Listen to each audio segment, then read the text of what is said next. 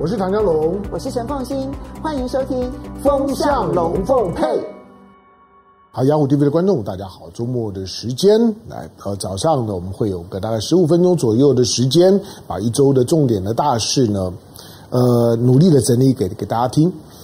好，当然也欢迎呢，大大家呢就订阅呢雅虎 TV 的频段，小小铃铛记得要打开订阅，好，这些呢基本的动作都应该做了，点赞。今天呢，我们我们谈谈距离台湾非常遥远的，听到你可能耳朵都长茧的以以色列巴勒斯坦的冲突呢，从一九四八年呢以色列建国之后呢，就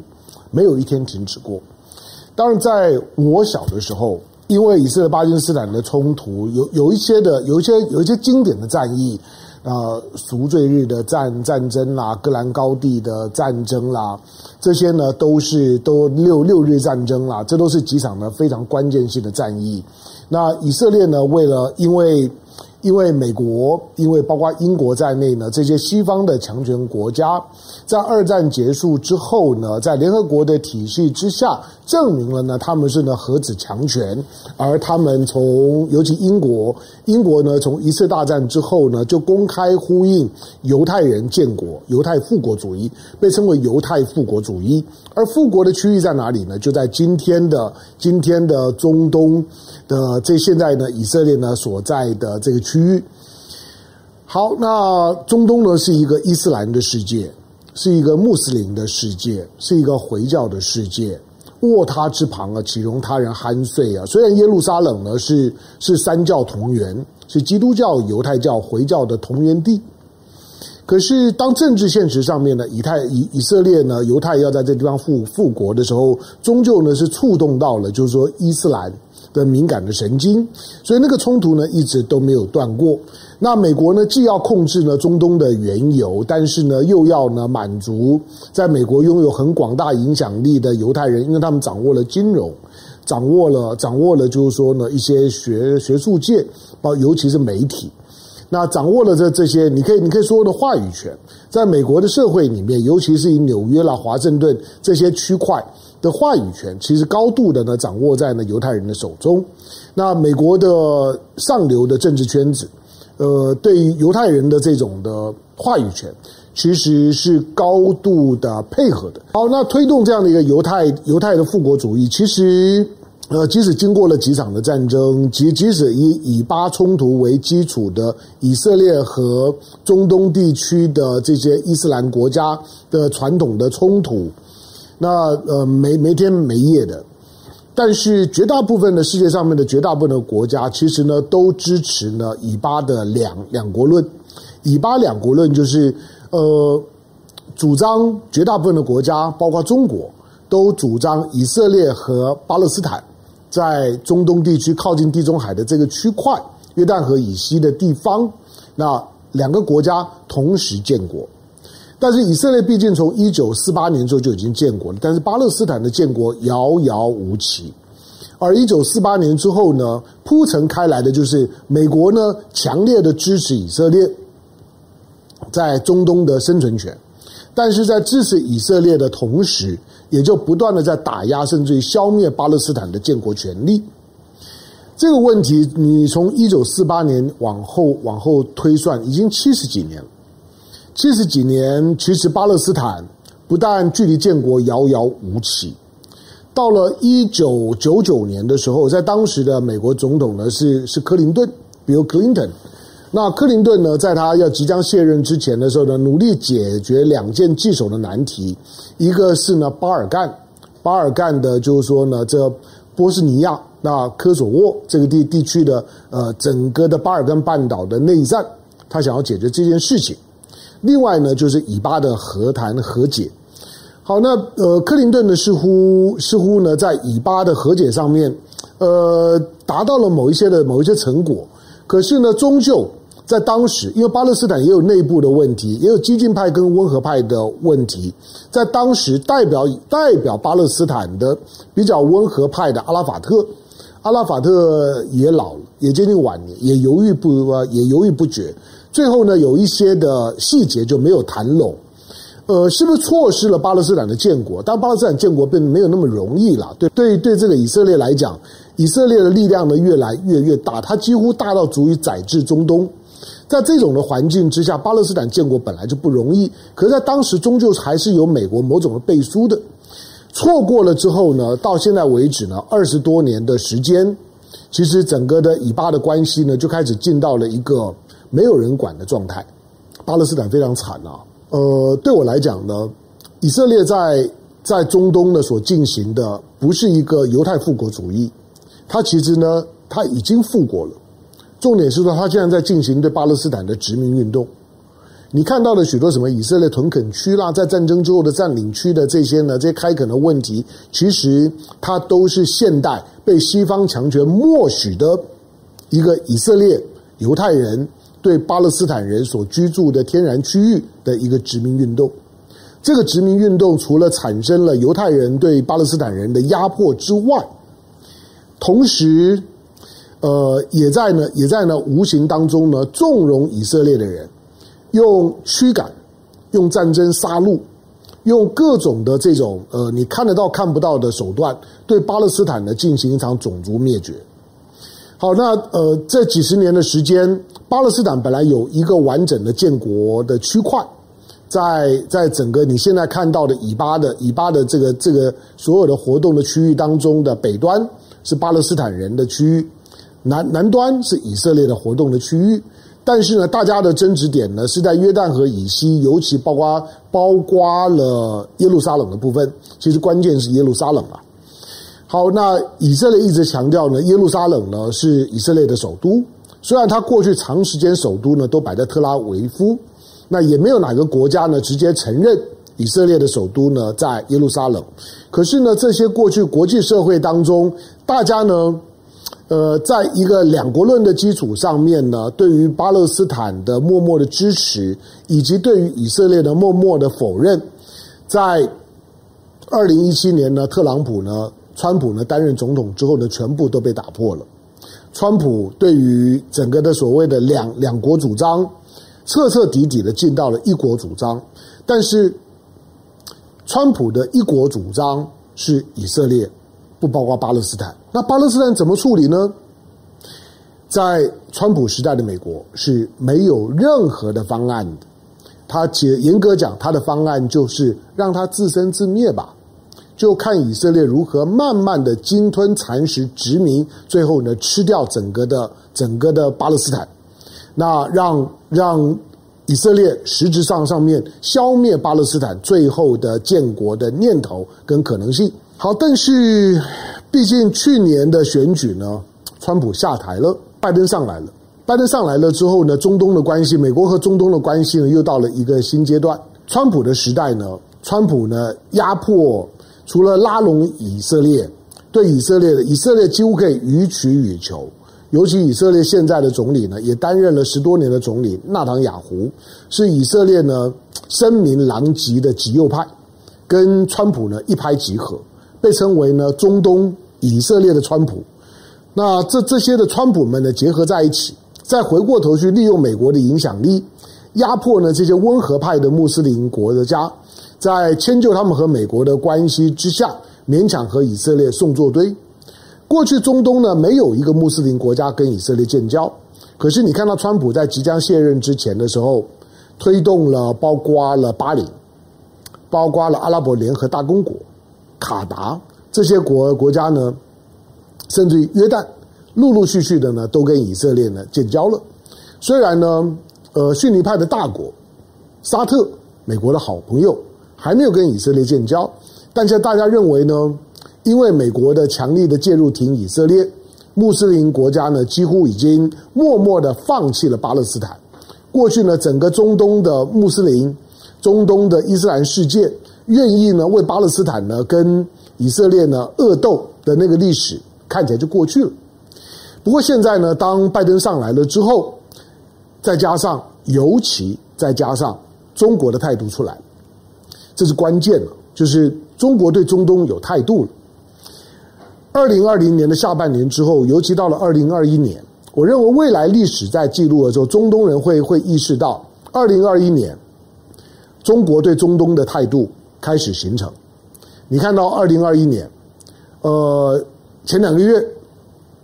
光是看到呢，中华人民共和国的外长王毅，那到了中东的几个国家的访问，六国，尤其这里面同时包含了沙特，同时包含了伊朗，还都包括了土耳其，中东的穆斯林的三个强权国国家，王毅一次走透。那走的同时呢，王毅呢做了宣布，说五月份就是这个月。中国呢，成为联合国的轮值主席国，安理会的轮值主席国。中国呢，要要，因为他在中东宣布的，中国要支持巴勒斯坦实质建国。换到中国的意思就是说，我仍然呢坚持呢以巴的两国论，就是两个国家同时建国，而不是只有以色列。当中国对以巴的态度呢，中中国过去对以巴的态度，对巴勒斯坦态度一直都是这样态度。只是过去呢，中国呢，只是从一个从一个强权国家的角度呢，表达这样的立场。但是中国在中东呢，一直都没有影响力，也没有想要实质的介入中东事务。可是呢，这一次王毅的走访，王毅的表达，使得中国的力量，中国对中东的一些难解的问题，中国开始表达态度，这件事情确定了。好，当然这件事情也在中东呢产生了一些涟漪，比如说美国呢跟。美国除了跟巴勒斯坦的关系的恶化，美国呢跟沙特的关系也在拜登上来了之后，那也开始出现了微妙的变化。相反的呢，美国呢跟跟伊朗的关系呢，反而呢有了一些缓解的机会。那你就反而看到了呢，沙特就回过头去跟那个隔着波斯湾的这个宿敌伊朗开始有了一些修好的动作。整个中东的关系，包括呢跟以色列的关系，都在全面的重新调整的过程。那这一次为什么以巴呢发生冲突？那以巴以巴的冲突当然从来没有停止过了。可是上一次呢发生这种军事上面的冲突，就是以色列对于巴勒斯坦，尤其是加萨地区的轰炸空袭，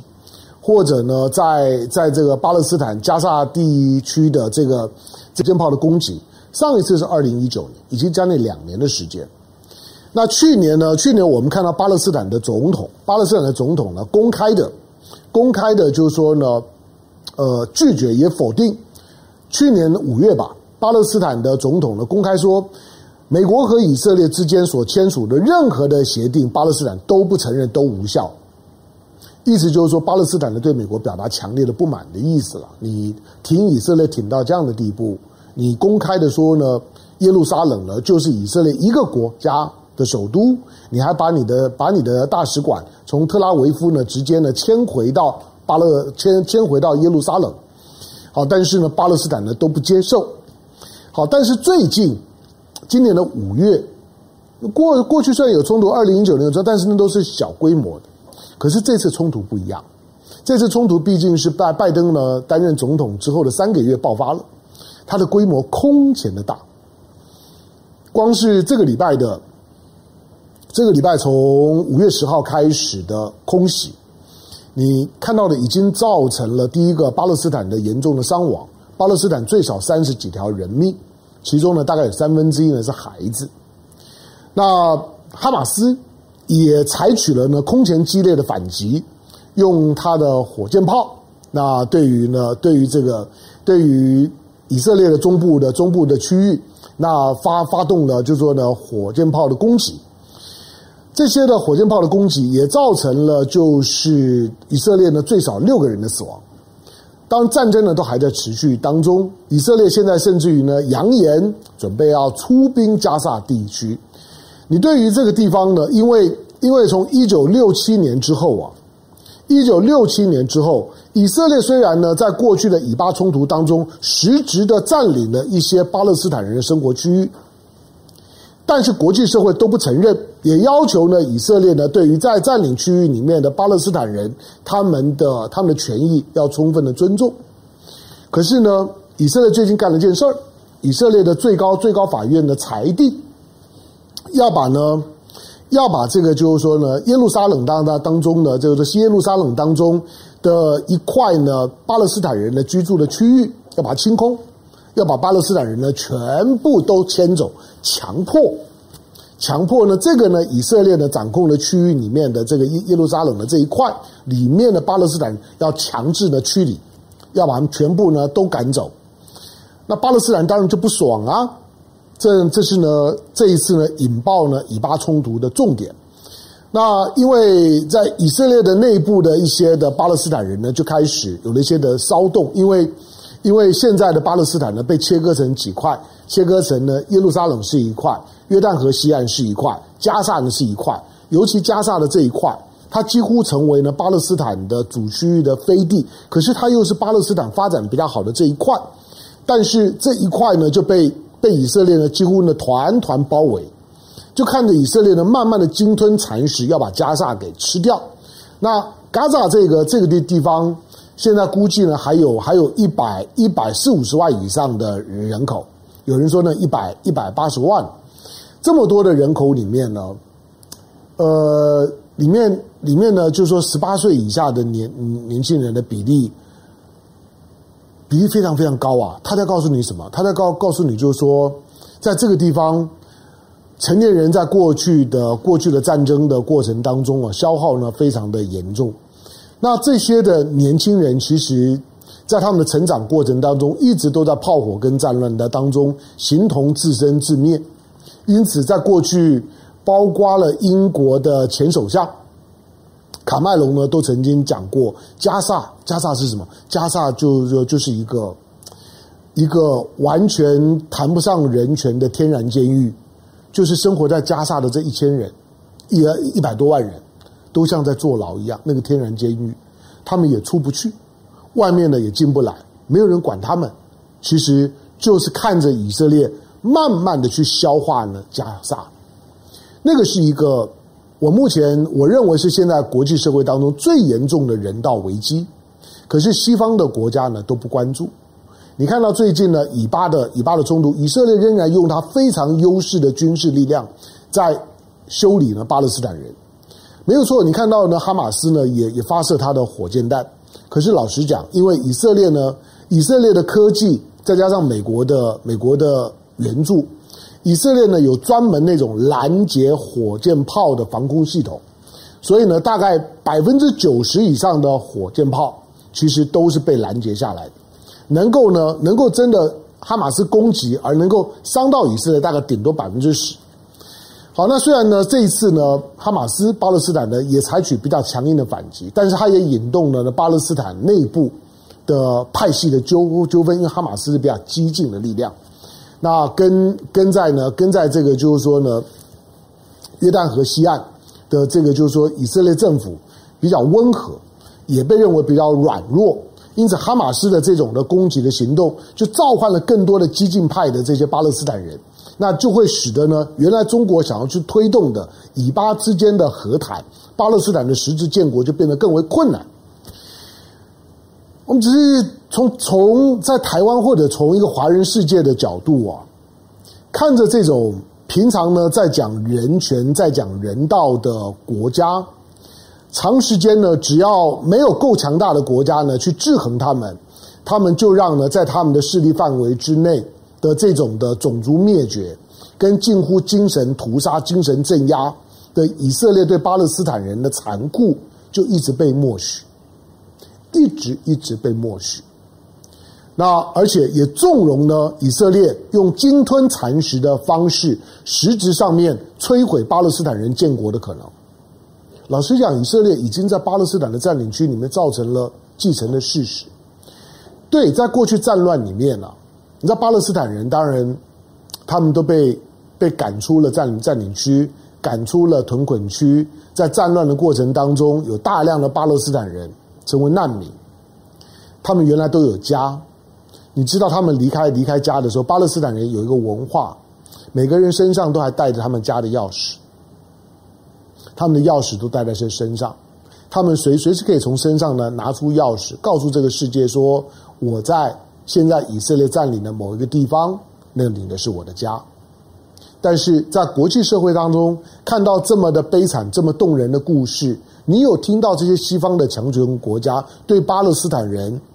掉过一滴眼泪，寄予一丝的同情吗？因为呢，中国的表达了之后，美国呢又做了一些很恶心的动作，突然间呢恢复了对巴勒斯坦的援助。你才搞清楚说，原来美国在过去是有援助，到底停了多久啊？在在特朗普的时代、川普的时代都停掉了，这是不点不亮啊！要不是呢，要不是中国谈到了巴勒斯坦，谈到了就是说呢，两两国的这样的一个一个一个默契，美国呢根本呢就呢完全的无视于巴勒斯坦被呢以色列呢欺负的事实。好，那这一次的冲突会冲突到什么时候呢？不知道。那以色列当然享有呢绝绝对的优势。前两天呢，我们提到了以以色列。以色列现在的武器系统，简直就是把把加萨呢当做是一个新的新的，就是说城市战争的武器的实验场。他可以先先打电话呢给加萨里面的某一栋大楼里面的住户，告诉他们说呢，哎，那个我们的飞弹快要快要到了，你们就赶快撤吧。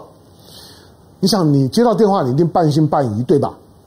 那有一些人呢就撤了，有一些人就没有撤。没没多久之后呢，导弹就到了，而且导弹到了之后，那个导导弹是很厉害的。那个导弹呢，它不是攻击的那栋大楼的上层，它是攻击那栋大楼的下层。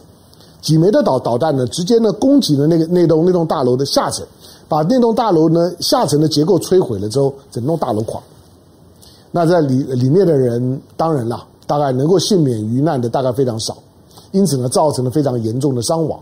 像是这种的，就精准打击到这样的地步，那是巴勒斯坦人不可能办得到的。所以，它基本上面不是一场战争，它是以色列对巴勒斯坦人的屠杀。我们只是看到这样子的一个一个国际的灾难跟悲剧啊，在距离台湾很遥远的巴勒斯坦在上演的时候，从台湾的角度来讲，我相信是没有什么感觉的。可是，那个真的是悲剧。我们在看到呢，国际社会当中的人道。反人类、种族灭绝、战争罪这种呢，听起来冠冕堂皇的这种的帽子的时候，我我支持啊，我当然就支持这样的这样的信仰。所以过过去呢，不管是罗马规约、啊、等等的国国国际刑事法庭的成立啊，我都高度的支持。人道既然是普世价值，它它就不应该排除对巴勒斯坦的适用。可是西方国家就在告诉我们，虽然。虽然人权人道是普世价值，但是巴勒斯坦人不适用。我不知道中国有有有多大的能量可以继续去推动呢巴勒斯坦的实质建国，尤其呢背后呢牵涉到以色列。可是这一次的以巴的冲突呢，最大的对未来影响最大的，对国际政治影响最大的，就是不只是美国，而是中国进来。过去美美国呢几乎呢是在外头在维系。不让大家呢去看到以色列呢对巴勒斯坦人的残害，可是中国进来了之后，中国呢不断的想让大家知道巴勒斯坦有多有多惨，也让呢过去声援巴勒斯坦的中东的穆斯林国国家当鸵鸟的权利都没有。因此在这次的以巴冲突里面，你就看到了背后隐隐然的以色列后面的美国，巴勒斯坦后面的中国，虽然还没有形成所谓的代理人战争。可是呢，当中国有立场的时候，巴勒斯坦终于在今天的国际强权体系里面找到了一个精神上面的依靠。中国在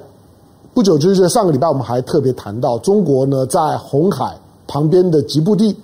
开始呢有了军港，也开始实质的运作，可以开始让自己让在在非洲跟中东可以开始投射某种的军事力量。这个时候，中国是有实质的力量可以去声援巴勒斯坦的。虽然到目前为止，中国在除了自己的周边国家过去发生了零星冲突以外，中国从来没有在自己的本土以外用过用过武力。你看他打印度，打进印度呢，把印度打退了，他就撤回去了。你看他打越南，他打退了越南之后呢，他就撤回去了。你看解放军，即使在韩战的时候。他跟呢，跟跟麦克阿瑟的美军联军纠缠了这么久，当把联军呢打到三十八度，签完之后，他他他就撤回去了，一兵一卒都不留。但是未来未来的解放军的海外驻军有没有可能在中国本土以外也开始介入到某种的军事的冲突，是未来观察的重点。总而言之，这一波的以巴的冲突空前的猛烈，大家都已经没有退路了。它不止呢改变了以巴的关系，过过去的最少二十年，巴勒斯坦呢几乎呢被阉割，声带被被阉割，发不出声音，强权国家呢默许漠视巴勒斯坦呢被种族灭绝，但是现在有了改变，它也可能改变了巴勒斯坦的内部的不同的政治力量之间的平衡感。最重要的是，中美在中东开始有了角力的基础。这是未来观察的重点。感谢收看今天的雅虎 TV，下回见，拜拜。